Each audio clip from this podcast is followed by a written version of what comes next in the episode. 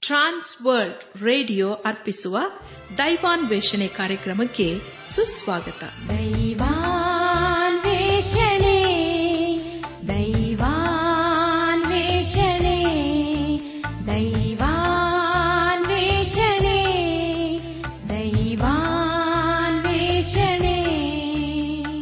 ಬನ್ನಿ ಪ್ರಿಯರೇ ದೇವರ ವಾಕ್ಯವನ್ನು ಧ್ಯಾನ ಮಾಡುವ ಮುನ್ನ ಕರ್ತನ ಸಮ್ಮುಖದಲ್ಲಿ ನಮ್ಮನ್ನು ತಗ್ಗಿಸಿಕೊಂಡು ನಮ್ಮ ಶಿರವನ್ನು ಬಾಗಿಸಿ, ನಮ್ಮ ಕಣ್ಣುಗಳನ್ನು ಮುಚ್ಚಿಕೊಂಡು ದೀನತೆಯಿಂದ ಪ್ರಾರ್ಥನೆ ಮಾಡೋಣ.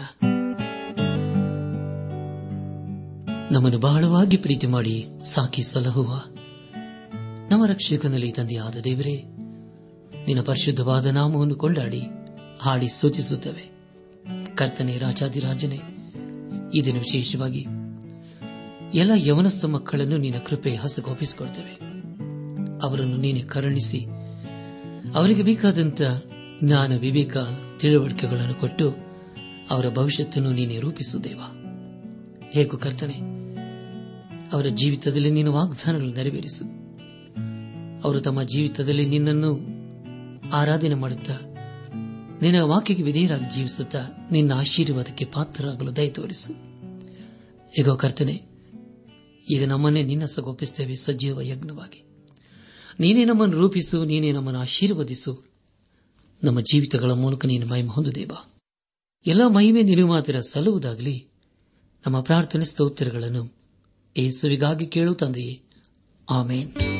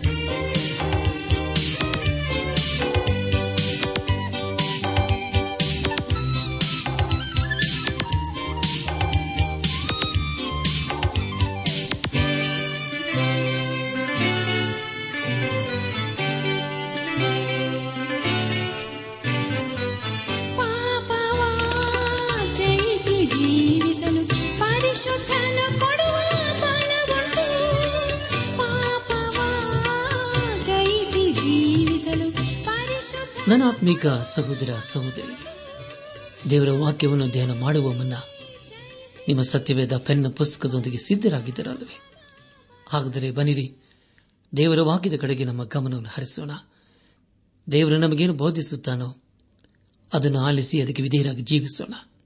ಕಳೆದ ಕಾರ್ಯಕ್ರಮದಲ್ಲಿ ನಾವು ಯೇಷ ಪ್ರವಾದನೆ ಗ್ರಂಥ ಹದಿನಾರನೇ ಅಧ್ಯಾಯ ಆರನೇ ವಚನದಿಂದ ಹದಿನೇಳು ಹಾಗೂ ಹದಿನೆಂಟನೇ ಅಧ್ಯಾಯಗಳನ್ನು ಧ್ಯಾನ ಮಾಡಿಕೊಂಡು ಅದರ ಮೂಲಕ ನಮ್ಮ ನಿಜ ಜೀವಿತಕ್ಕೆ ಬೇಕಾದ ಅನೇಕ ಆತ್ಮಿಕ ಪಾಠಗಳನ್ನು ಕಲಿತುಕೊಂಡು ಅನೇಕ ರೀತಿಯಲ್ಲಿ ಆಶೀರ್ವಿಸಲ್ಪಟ್ಟಿದ್ದೇವೆ ಇದೆಲ್ಲ ದೇವರ ಮಹಾ ಕೃಪೆಯಾಗಿದೆ ದೇವರಿಗೆ ಮಹಿಮೆಯುಂಟಾಗಲಿ. ಧ್ಯಾನ ಮಾಡಿದಂಥ ವಿಷಯಗಳನ್ನು ಈಗ ನೆನಪು ಮಾಡಿಕೊಂಡು ಮುಂದಿನ ವೇದ ಭಾಗಕ್ಕೆ ಸಾಗೋಣ.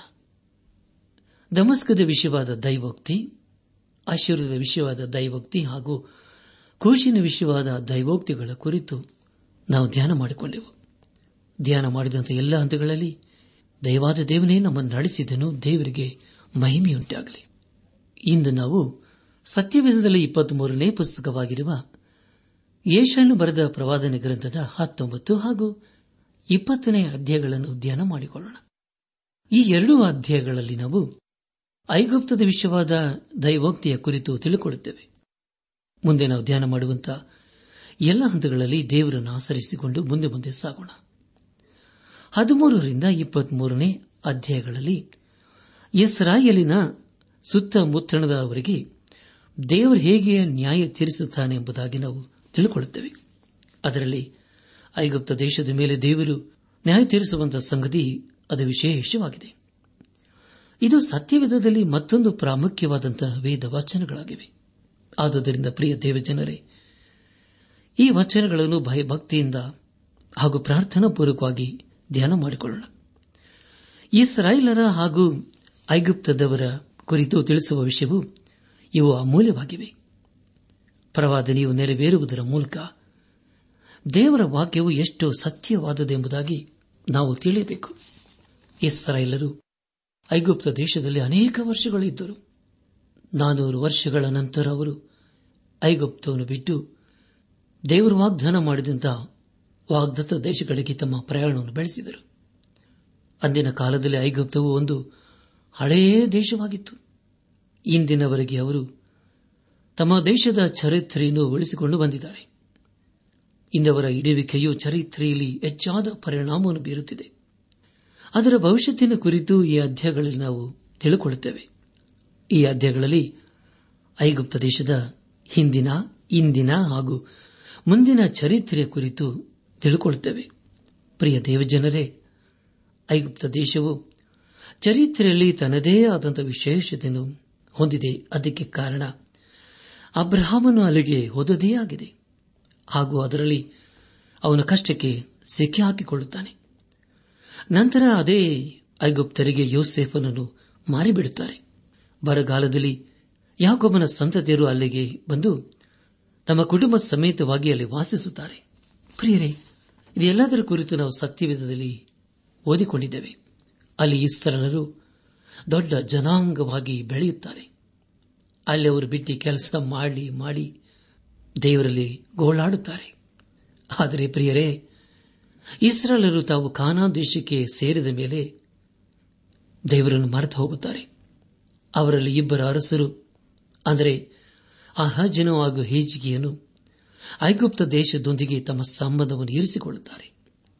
ಸತ್ಯವೇದದಲ್ಲಿ ನಿಶಬ್ದವಾದ ಸಮಯ ಎಂಬುದಾಗಿ ಕರೆಯಲ್ಪಡುವ ಕಾಲ, ಅಂದರೆ ಮಲಾಕಿ ಪ್ರವಾದನ ಗ್ರಂಥದಿಂದ ಮತ್ತೇನೋ ಸುವಾರ್ತೆನೂ ಬರೆಯುವ ಕಾಲದವರಿಗೆ ಇಸ್ರಾಯೇಲರು ಐಗುಪ್ತದವರಿಂದ ಅನೇಕ ಬಾಧೆಗೆ ಒಳಪಡುತ್ತಾರೆ. ಯೇಸುಕ್ರಿಸ್ತನ್ ಹುಟ್ಟಿದಾಗ ಆತನನ್ನು ಐಗುಪ್ತ ದೇಶಕ್ಕೆ ತೆಗೆದುಕೊಂಡು ಹೋಗುತ್ತಾರೆ. ಪ್ರಾರಂಭದ ಮೂರು ಶತಮಾನಗಳಲ್ಲಿ ಐಗುಪ್ತರಲ್ಲಿ ಅನೇಕರು ಯೇಸು ಕ್ರಿಸ್ತನನ್ನು ನಂಬಿ ಆತನ ವಿಶ್ವಾಸಿಗಳಾದರು. ದೇವರಿಗೆ ಸ್ತೋತ್ರವಾಗಲಿ. ಯೇಷ ಪ್ರವಾದನೆ ಗ್ರಂಥ ಹತ್ತೊಂಬತ್ತನೇ ಅಧ್ಯಾಯ ಮೊದಲನೇ ವಚನದಲ್ಲಿ ಹೀಗೆ ಓದುತ್ತೇವೆ. ಐಗುಪ್ತದ ವಿಷಯವಾದ ದೈವೋಕ್ತಿ. ಈಗ ಯಹೋವನ್ನು ವೇಗ ಮೇಘ ವಾಹನಾಗಿ ಐಗುಪ್ತಕ್ಕೆ ಬರುವನು. ಆತನು ಸಮ್ಮುಖನಾದಾಗ ಐಗುಪ್ತರ ಹೃದಯವು ತಮ್ಮೊಳಗೆ ಕರೆಗೆ ನೀರಾಗುವುದು ಎಂಬುದಾಗಿ. ಪ್ರಿಯ ದೇವಜನರೇ ನಿಮಗಾಗಿ ನಾನು ಮತ್ತೊಂದು ಸಾರಿ ಓದ್ತೇನೆ. ಐಗುಪ್ತದ ವಿಷಯವಾದ ದೈವೋಕ್ತಿ. ಈಗ ಯಹೋವನು ವೇಗ ಮೇಘವಾಹನನಾಗಿ ಐಗುಪ್ತಕ್ಕೆ ಬರುವನು. ಆತನು ಸಮ್ಮುಖನಾದಾಗ ಐಗುಪ್ತರ ಹೃದಯವು ತಮ್ಮೊಳಗೆ ಕರಗಿ ನೀರಾಗುವುದು ಎಂಬುದಾಗಿ. ಪ್ರಿಯ ದೇವಜನರೇ ಈ ವಚನದ ಮೂಲಕ ನಾವು ತಿಳಿದುಕೊಳ್ಳುವುದೇನೆಂದರೆ ದೇವರು ಅಸಹ್ಯ ಪಡುತ್ತಿದ್ದ ಆರಾಧನೆಯನ್ನು ಐಗುಪ್ತದವರು ಮಾಡಿ ದೇವರ ಕೋಪಕ್ಕೆ ಗುರಿಯಾದರು ಎಂಬುದಾಗಿ. ಇದರ ಕುರಿತು ನಾವು ಇನ್ನೂ ವಿವರವಾಗಿ ಯಹೆಚ್ಕಲ ಪ್ರವಾದನ ಗ್ರಂಥವನ್ನು ಓದುವಾಗ ಅಥವಾ ಧ್ಯಾನಿಸುವಾಗ ತಿಳಿದುಕೊಳ್ಳಲಿದ್ದೇವೆ. ಹೊಸ ಒಡಂಬಡಿಕೆಯಲ್ಲಿ ಅಪಸನದ ಪೌಲನು ರೋಮಾಪರ ಸಭೆಗೆ ಬರೆದಂತಹ ಪತ್ರಿಕೆ ಒಂದನೇ ಅಧ್ಯಾಯ ಇಪ್ಪತ್ತೊಂದರಿಂದ ಇಪ್ಪತ್ಮೂರನೇ ವಚನಗಳಲ್ಲಿ ಹೀಗೆ ಬರೆಯುತ್ತಾನೆ, ಯಾಕೆಂದರೆ ದೇವರ ವಿಷಯವಾಗಿ ಅವರಿಗೆ ತಿಳುವಳಿಕೆ ಇದ್ದರೂ ಅವರು ಆತನನ್ನು ದೇವರೆಂದು ಘನಪಡಿಸಲಿಲ್ಲ. ಆತನ ಉಪಕಾರಗಳನ್ನು ನೆನೆಸಿ ಆತನನ್ನು ಸ್ತುತಿಸಲಿಲ್ಲ. ಅವರು ವಿಚಾರ ಮಾಡಿ ಮಾಡಿ ಫಲ ಕಾಣಲಿಲ್ಲ. ವಿವೇಕವಿಲ್ಲದ ಅವರ ಮನಸ್ಸು ಕತ್ತಲಾಯಿತು. ತಾವು ಜ್ಞಾನಿಗಳೆಂದು ಹೇಳಿಕೊಂಡು ಹುಚ್ಚರಾದರು ಎಂಬುದಾಗಿ. ಪ್ರಿಯ ದೇವಜನರೇ, ನಿಮಗಾಗ ನಾನು ಮತ್ತೊಂದು ಸಾರಿ ಓದ್ತೇನೆ. ಯಾಕೆಂದರೆ ದೇವರ ವಿಷಯವಾಗಿ ಅವರಿಗೆ ತಿಳುವಳಿಕೆ ಇದ್ದರೂ ಅವರು ಆತನನ್ನು ದೇವರೆಂದು ಘನಪಡಿಸಲಿಲ್ಲ. ಆತನ ಉಪಕಾರಗಳನ್ನು ನೆನೆಸಿ ಆತನನ್ನು ಸ್ತುತಿಸಲಿಲ್ಲ. ಅವರು ವಿಚಾರ ಮಾಡಿ ಮಾಡಿ ಫಲ ಕಾಣಲಿಲ್ಲ. ವಿವೇಕವಿಲ್ಲದ ಅವರ ಮನಸ್ಸು ಕತ್ತಲಾಯಿತು. ತಾವು ಜ್ಞಾನಿಗಳನ್ನು ಹೇಳಿಕೊಂಡು ಹುಚ್ಚರಾದರು ಎಂಬುದಾಗಿ. ಏಷಾ ಪ್ರವಾದನೆ ಗ್ರಂಥ ಹತ್ತೊಂಬತ್ತನೇ ಅಧ್ಯಾಯ. ಎರಡನೇ ವಚನದಲ್ಲಿ ಹೀಗೆ ಓದುತ್ತೇವೆ. ಐಗುಪ್ತರನ್ನು ಐಗುಪ್ತರ ಮೇಲೆಯೇ ಎಬ್ಬಿಸುವೆನು ಅಣ್ಣ ತಮ್ಮಂದಿರು ನೆರೆಹೊರೆಯವರು ಪಟ್ಟಣ ಪಟ್ಟಣಗಳು, ರಾಷ್ಟ್ರ ರಾಷ್ಟ್ರಗಳು ಪರಸ್ಪರವಾಗಿ ಹೋರಾಡುವವು ಎಂಬುದಾಗಿ. ಕರ್ತನ ಪ್ರಿಯ ದೇವ್ ಜನರೇ, ಏಷಾನ ಕಾಲದಲ್ಲಿ ಅನೇಕ ಅರಸುಗಳು ಬಂದರು. ಆದರೆ ಅವರಿಂದ ಅವರ ದೇಶವನ್ನಾಗಲಿ ಅಥವಾ ಅವರ ಸೈನ್ಯವನ್ನಾಗಲಿ ತಮ್ಮ ಹತೋಟಿಯಲ್ಲಿ ಇಟ್ಟುಕೊಳ್ಳುವುದಕ್ಕೆ ಸಾಧ್ಯವಾಗಲಿಲ್ಲ. ಜನರು ತಮ್ಮ ಸರ್ಕಾರವನ್ನು ಗೌರವಿಸಲಿಲ್ಲ. ಆದ ಕಾರಣ ಬಲಹೀನವಾದ ಅಧಿಕಾರ ಪ್ರಾರಂಭವಾಯಿತು. ಅದರ ಮೂಲಕ ಆ ದೇಶದಲ್ಲಿ ಅನೇಕ ಸಣ್ಣ ಸಣ್ಣ ರಾಜ್ಯಗಳು ಉದ್ಭವವಾದವು ಮೂರನೇ ವಚನದಲ್ಲಿ ಹೀಗೆ ಓದುತ್ತೇವೆ. ಐಗುಪ್ತದ ಅಂತರಾತ್ಮವು ಬರಿದಾಗುವುದು, ಅದರ ಆಲೋಚನೆಯನ್ನು ಭಂಗಪಡಿಸುವೆನು. ಅಲ್ಲಿ ಅವರು ಮಂತ್ರಗಾರರನ್ನು ಪ್ರೇತ ವಿಚಾರಕರನ್ನು ಬೇತಾಳಿಕರನ್ನು ಆಶ್ರಯಿಸುವರು ಎಂಬುದಾಗಿ. ಪ್ರಿಯರೇ, ಇದು ಎಂಥ ದುಃಖಕರವಾದಂತಹ ಸಂಗತಿಯಲ್ಲವೇ? ಇಡೀ ಚರಿತ್ರೆಯಲ್ಲಿ ಐಗುಪ್ತದಲ್ಲಿ ನಾಗರಿಕತೆ ಹೆಚ್ಚಾಗಿ ಬೆಳೆದಿತ್ತು. ಆದರೆ ಅವರು ದೇವರಲ್ಲದವುಗಳನ್ನು ಆರಾಧನೆ ಮಾಡುವುದಕ್ಕೆ ಪ್ರಾರಂಭ ಮಾಡಿ ದೇವರ ಕೋಪಕ್ಕೆ ಗುರಿಯಾದರು. ಇದರ ಮೂಲಕ ಅವರು ನೈತಿಕವಾಗಿ ಕೊಗ್ಗಿ ಹೋದರು ನಮ್ಮ ಧ್ಯಾನವನ್ನು ಮುಂದುವರೆಸಿ ಯಶ ಪ್ರವಾದನ ಗ್ರಂಥ ಹತ್ತೊಂಬತ್ತನೇ ಅಧ್ಯಾಯ. ನಾಲ್ಕನೇ ವಚನವನ್ನು ಓದುವಾಗ ಇದಲ್ಲದೆ ಐಗುಪ್ತರನ್ನು ಕ್ರೂರನಾದ ಒಡೆಯನಕ್ಕಾಗಿ ಕೈಗೆ ಒಪ್ಪಿಸುವೆನು. ಭಯಂಕರನಾದ ರಾಜನು ಅವರನ್ನು ಆಳುವನು ಎಂದು ಸೇನಾಧೀಶನಾದ ಯೋಹವನ್ನು ನುಡಿಯುತ್ತಾನೆ ಎಂಬುದಾಗಿ. ಪ್ರಿಯ ದೇವ್ ಜನರೇ ಇಲ್ಲಿ ನಾವು ಕ್ರೂರನಾದ ಒಡೆಯನ ಕೈಗೆ ಎಂಬುದಾಗಿ ಓದಿಕೊಂಡಿದ್ದೇವೆ. ಅಂದರೆ ಪ್ರಿಯರೇ, ಐಗುಪ್ತರನ್ನು ಅನೇಕರು ಆಕ್ರಮಣ ಮಾಡಿ ಮಾಡಿ ಅವರನ್ನು ಹಾಳು ಮಾಡಿದರು ನಮ್ಮ ಧ್ಯಾನವನ್ನು ಮುಂದುವರೆಸಿ ಯೇಷ ಪ್ರವಾದನೆ ಗ್ರಂಥ ಹತ್ತೊಂಬತ್ತನೇ ಅಧ್ಯಾಯ ಐದನೇ ವಚನವನ್ನು ಓದುವಾಗ, ಮಹಾನದಿಯ ನೀರು ಬತ್ತಿ ಹೋಗುವುದು, ಪ್ರವಾಹವು ಇಂಗೆ ಒಣಗುವುದು ಎಂಬುದಾಗಿ. ನನಾತ್ಮಿಕ ಸಹೋದರ ಸಹೋದರಿಯರೇ ದಮಾಡೆ ಗಮನಿಸಿ. ಮಹಾನದಿ ಎಂಬುದಾಗಿ ಹೇಳುವಾಗ ಅದು ನೈಲ್ ನದಿಯಾಗಿದೆ. ಆ ನದಿ ಅದಕ್ಕೆ ಮುಖ್ಯ ಆಧಾರವಾಗಿತ್ತು. ಆ ನದಿಯು ಹರಿದು ಹರಿದು ಒಳ್ಳೆಯ ಮಣ್ಣನ್ನು ತರುತ್ತಿತ್ತು. ಆರನೇ ವಚನದಲ್ಲಿ ಹೀಗೆ ಓದುತ್ತೇವೆ. ಕಾಲುವೆಗಳು ನಾರುವು, ಐಗುಪ್ತದ ಹೊಳೆಗಳು ಇಳಿದು ನೀರಿಲ್ಲದೆ ಹೋಗುವು, ಆಪು, ಜಂಬು ಹುಲ್ಲು ಬಾಡುವು ಎಂಬುದಾಗಿ. ನನ್ನ ಆತ್ಮಿಕ ಸಹೋದರ, ಸಹೋದರಿಯರೇ, ದಯಮಾಡಿ ಗಮನಿಸಿ ಒಂದು ಕಾಲದಲ್ಲಿ ಹರಿಯುತ್ತಿದ್ದ ಹೊಳೆಗಳು ಇಂದು ಐಗುಪ್ತದಲ್ಲಿ ಹರಿಯುವುದಿಲ್ಲ. ಆ ದೇಶದಲ್ಲಿ ಕಾಡನ್ನು ಕಾಣುವುದೇ ಇಲ್ಲ. ಹತ್ತೊಂಬತ್ತನೇ ಅಧ್ಯಾಯ ಏಳನೇ ವಚನದಲ್ಲಿ ಹೀಗೆ ಓದಿದ್ದೇವೆ ನದಿಯ ಪಕ್ಕದ ತೀರ ಭೂಮಿಯು ಬೀಡು ಬೀಳುವುದು. ನದಿಯಲ್ಲಿ ಬಿತ್ತಿದ ಎಲ್ಲಾ ಬೀಜವು ಒಣಗಿ ಗಾಳಿಗೆ ಸಿಕ್ಕಿ ಮಾಯವಾಗುವುದು ಎಂಬುದಾಗಿ. ಪ್ರಿಯರೇ, ಇದು ಎಂಥ ದುಃಖಕರವಾದ ಸಂಗತಿಯಲ್ಲವೇ ಒಂದು ಕಾಲದಲ್ಲಿ ಐಗುಪ್ತ ದೇಶವು ಕೈಗಾರಿಕೆಗೆ ಹೆಸರುವಾಸಿಯಾಗಿತ್ತು. ಆದರೆ ಅದರ ಸೊಬಗನ್ನು ಇಂದು ನಾವಲ್ಲಿ ನೋಡಲು ಸಾಧ್ಯವಿಲ್ಲ. ದೇವರ ಅವರ ಕಾರ್ಯಗಳನ್ನು ಸಂಪೂರ್ಣವಾಗಿ ನಿಲ್ಲಿಸಿದ್ದಾನೆ. ಏಷ ಪ್ರವಾದನೆ ಗ್ರಂಥ ಹತ್ತೊಂಬತ್ತನೇ ಅಧ್ಯಾಯ. ಎಂಟನೇ ವಚನದಲ್ಲಿ ಹೀಗೆ ಓದಿದ್ದೇವೆ ಬೆಸ್ತರು, ಪ್ರಲಾಪಿಸುವರು, ನದಿಯಲ್ಲಿ ಗಾಳ ಹಾಕುವವರು ಶೋಕ ಪಡುವರು ನೀರಿನ ಮೇಲೆ ಬಲೆ ಬೀಸುವವರು, ಕುಗ್ಗುವರು ಎಂಬುದಾಗಿ. ನನ್ನ ಆತ್ಮಿಕ ಸಹೋದರ, ಸಹೋದರಿಯರೇ, ಮೀನು ಹಿಡಿಯುವುದು ಐಗುಪ್ತ ದೇಶದಲ್ಲಿ ಇದ್ದಂತಹ ಮತ್ತೊಂದು ವೃತ್ತಿಯಾಗಿತ್ತು ಯಾಕೆಂದರೆ ನೈಲ್ ನದಿಯಲ್ಲಿ ಹೇರಳವಾದ ಮೀನು ಸಿಕ್ಕುತ್ತಿತ್ತು. ಇಸ್ರಾಯೇಲರು ಐಗುಪ್ತದಿಂದ ಹೊರಗೆ ಬಂದ ಮೇಲೆ ಅದನ್ನು ಕಳೆದುಕೊಂಡರು. ಅವರಿಗೆ ಮರಳು ಗಾಡಿನಲ್ಲಿ ಮೀನು ಸಿಕ್ಕಲಿಲ್ಲ. ದೇವರ ಇಸ್ರಲರಿಗೆ ಮೀನನ್ನು ಕೊಟ್ಟನು, ಆದರೆ ಅದನ್ನು ಅವರು ಹೆಚ್ಚಾಗಿ ಇಷ್ಟಪಡಲಿಲ್ಲ. ಆದರೆ ಅವರು ಐಗುಪ್ತ ದೇಶದಲ್ಲಿ ಸಿಕ್ಕುತ್ತಿದ್ದ ಮೀನನ್ನು ಹೆಚ್ಚಾಗಿ ಇಷ್ಟಪಡುತ್ತಿದ್ದರು. ಆದರೆ ಪ್ರಿಯರೇ, ನೈಲ್ ನದಿಯಲ್ಲಿ ನಾವು ಹೆಚ್ಚಾದ ಮೀನನ್ನು ಕಾಣುವುದಿಲ್ಲ. ದೇವರಾದರ ವಿಷಯದಲ್ಲಿ ಹೇಳಿಸಿದ ಪ್ರವಾದನೆ ಒಂದೊಂದಾಗಿ ನೆರವೇರುತ್ತಾ ಬಂದಿದೆ ಅದಕ್ಕೆ ನಾವು ಎಂಟನೇ ವಚನದಲ್ಲಿ ಹೀಗೆ ಓದುತ್ತೇವೆ. ಬೆಸ್ತರು ಪ್ರಲಾಪಿಸುವರು, ನದಿಯಲ್ಲಿ ಗಾಳ ಹಾಕುವವರು ಶೋಕ ಪಡುವರು ನೀರಿನ ಮೇಲೆ ಬಲೆ ಬೀಸುವವರು ಕುಗ್ಗುವರು ಎಂಬುದಾಗಿ. ನನ್ನ ಆತ್ಮಿಕ ಸಹೋದರ ಸಹೋದರಿಯರೇ ಏಷ ಪ್ರವಾದನೆ ಗ್ರಂಥ ಹತ್ತೊಂಬತ್ತನೇ ಅಧ್ಯಾಯ ಒಂಬತ್ತನೇ ವಚನದಲ್ಲಿ ಹೀಗೆ ಓದುತ್ತೇವೆ. ನಯವಾದ ನಾರಿನ ಕೆಲಸದವರು ಬಿಳಿ ಬಟ್ಟೆಯನ್ನು ನೇಯುವವರು ನಾಚಿಕೊಳ್ಳುವರು ಎಂಬುದಾಗಿ. ಕರ್ತನ ಪ್ರಿಯ ದೇವಜನರೇ, ನಯವಾದ ನಾರಿನ ಬಟ್ಟೆಯನ್ನು ಇಸ್ರೇಲರು ಐಗುಪ್ತದಿಂದ ತಮ್ಮ ಜೊತೆಯಲ್ಲಿ ತೆಗೆದುಕೊಂಡು ಬಂದರು. ಅವರು ತಮ್ಮ ಅರಣ್ಯ ಪ್ರಯಾಣದಲ್ಲಿ ಅದನ್ನು ಮಂಜುಷಕ್ಕೆ ಒದಿಸಿದರು ಎಂಬುದಾಗಿ ನಾವು ತಿಳಿದುಕೊಳ್ಳುತ್ತೇವೆ. ಆದರೆ ನಯವಾದ ನಾರು ಬಟ್ಟೆಯನ್ನು ದೇವರು ಐಗುಪ್ತ ದೇಶದಿಂದ ತೆಗೆದು ಹಾಕಿದರು ದೇವರಾದರ ವಿಷಯದಲ್ಲಿ ಹೇಳಿಸಿದ ಪ್ರವಾದನೆಯು ನೆರವೇರುತ್ತಾ ಬಂದಿದೆ. ನಮ್ಮ ಧ್ಯಾನವನ್ನು ಮುಂದುವರೆಸಿ ಏಷ ಪ್ರವಾದನೆ ಗ್ರಂಥ ಹತ್ತೊಂಬತ್ತನೇ ಅಧ್ಯಾಯ. ಹತ್ತನೇ ವಚನದಲ್ಲಿ ಹೀಗೆ ಓದುತ್ತೇವೆ. ದೇಶದ ಆಧಾರಭೂತರು ಮುರಿದು ಹೋಗುವರು, ಕೂಲಿಯವರು ಮನ ಮರಗುವರು ಎಂಬುದಾಗಿ.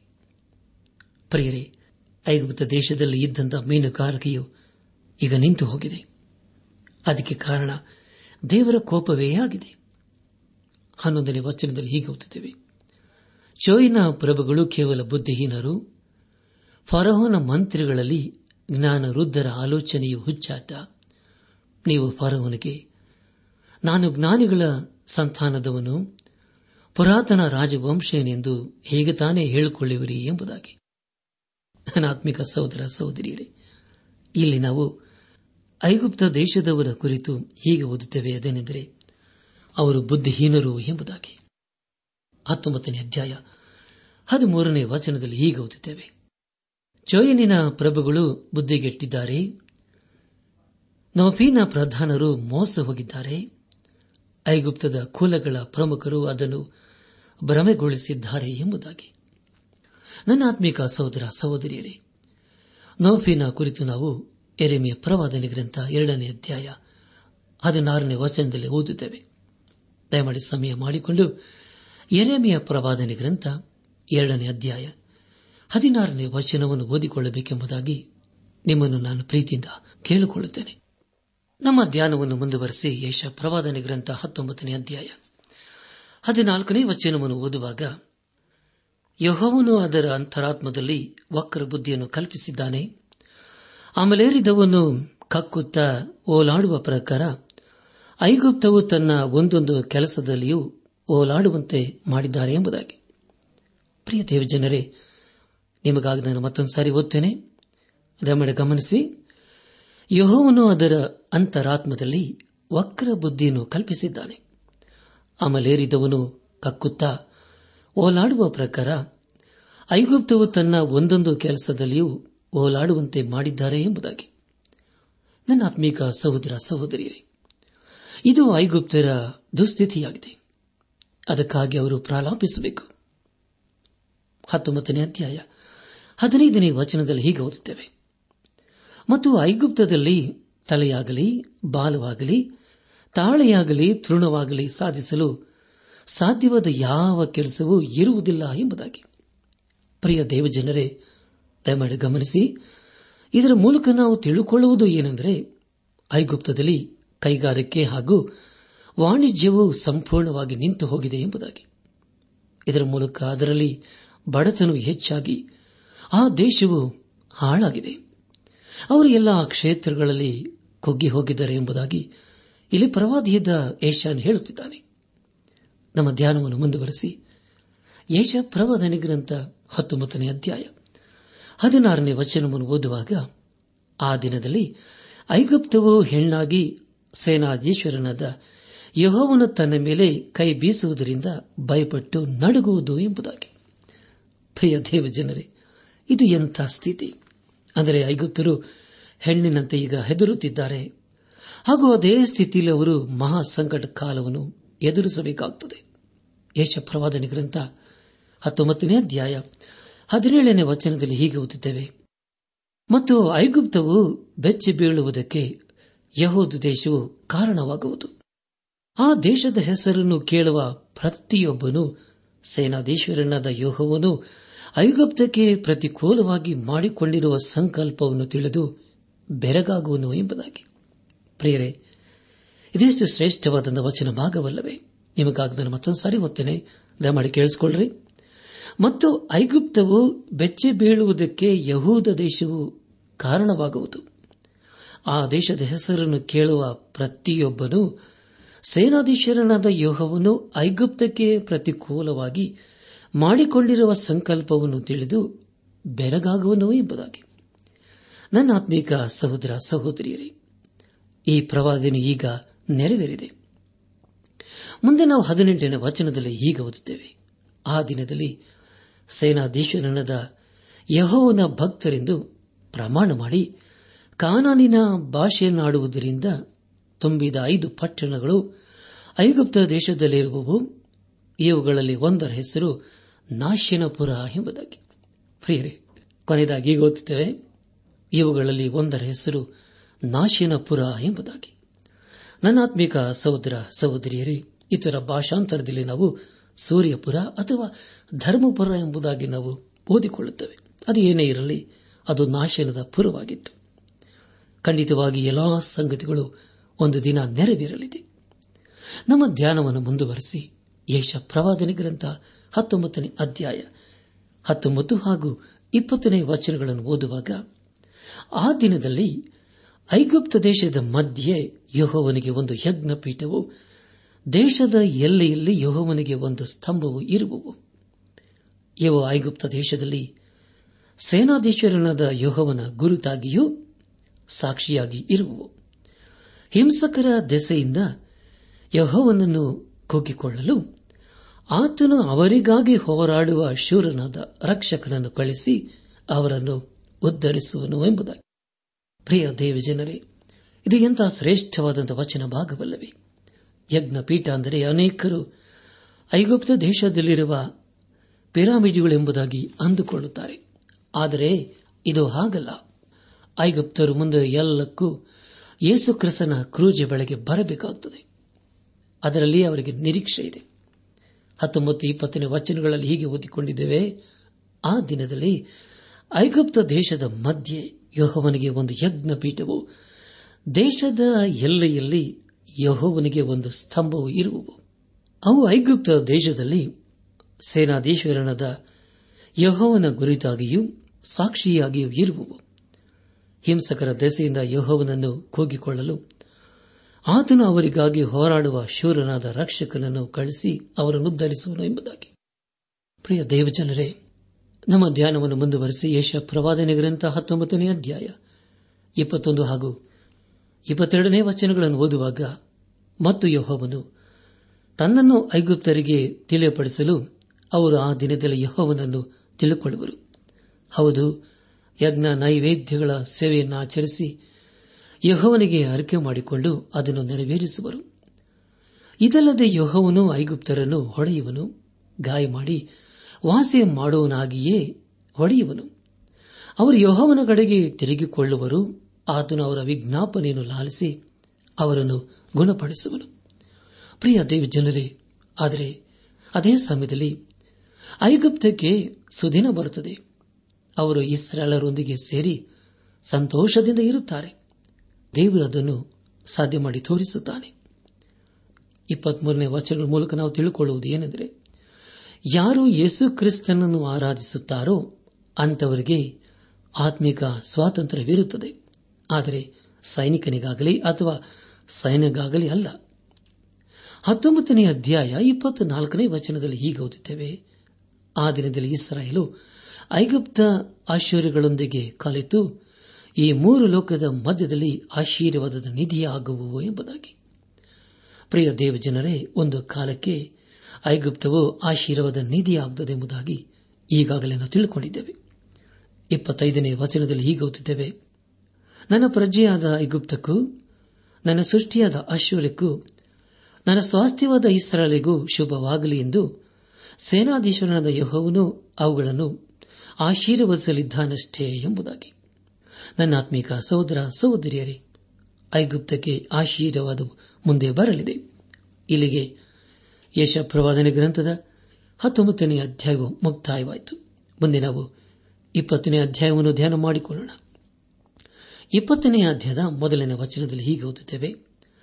ಅಶೂರದ ರಾಜ್ಯನಾದ ಸರ್ಗೋನನು ಕರುಳಿಸಿದ ದಳವಾಯಿಯು ಅಷ್ಟೋದಿಗೆ ಬಂದು ಅದನ್ನು ಮುತ್ತಿ ಹಿಡಿದ ವರ್ಷದಲ್ಲಿ ಯಹೋವನು ಅಮೋಚಿನ ಮಗನದ ಏಷಾನಿಗೆ ಎಂಬುದಾಗಿ.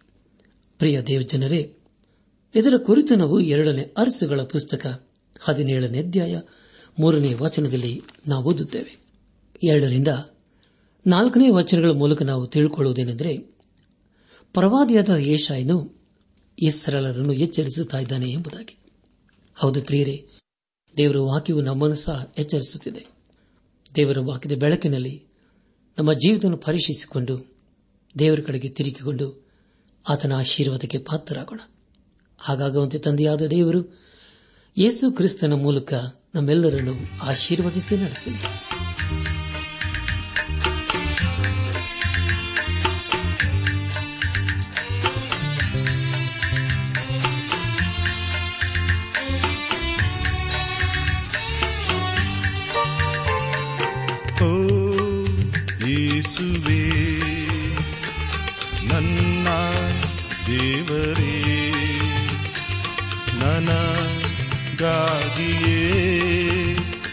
ಎಷ್ಟು ಪ್ರೀತಿ ತೋರಿದಿ. ಓ ಯೇಸುವೆ ನನ್ನ ದೇವರೇ ನನಗಾಗಿಯೇ ಎಷ್ಟು ಪ್ರೀತಿ ತೋರಿದಿ.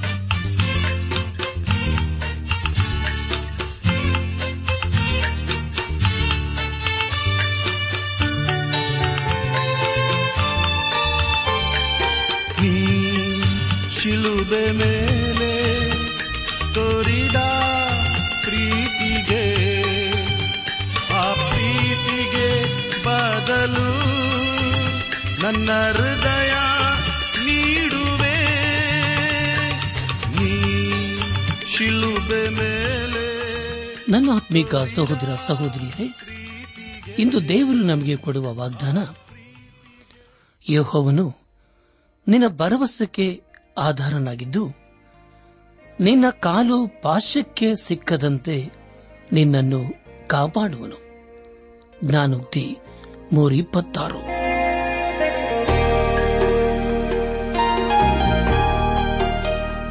ಪ್ರಿಯರೇ, ದೈವಾನ್ವೇಷಣೆ ಕಾರ್ಯಕ್ರಮವು ನಿಮ್ಮ ಅನುದಿನ ಜೀವನಕ್ಕೆ ಬೇಕಾದ ನವ ಉತ್ತೇಜನ ಹಾಗೂ ಆಶೀರ್ವಾದ ನೀಡಿದೆ ಎಂದು ನಾವು ನಂಬುತ್ತೇವೆ.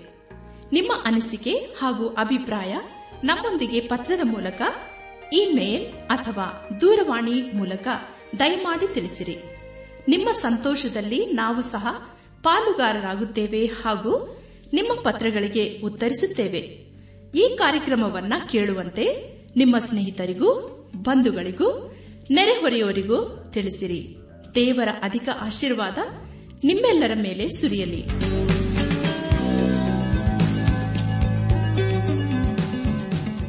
ನಮ್ಮ ವಿಳಾಸ ದೈವಾನ್ ವೇಷಣೆ ಟ್ರಾನ್ಸ್ ವರ್ಲ್ಡ್ ರೇಡಿಯೋ, ಇಂಡಿಯಾ, ಟಪಾಲು ಪೆಟ್ಟಿಗೆ ನಾಲ್ಕು ಮೂರು ಎರಡು ಸೊನ್ನೆ, ಬೆಂಗಳೂರು ನಲವತ್ಮೂರು.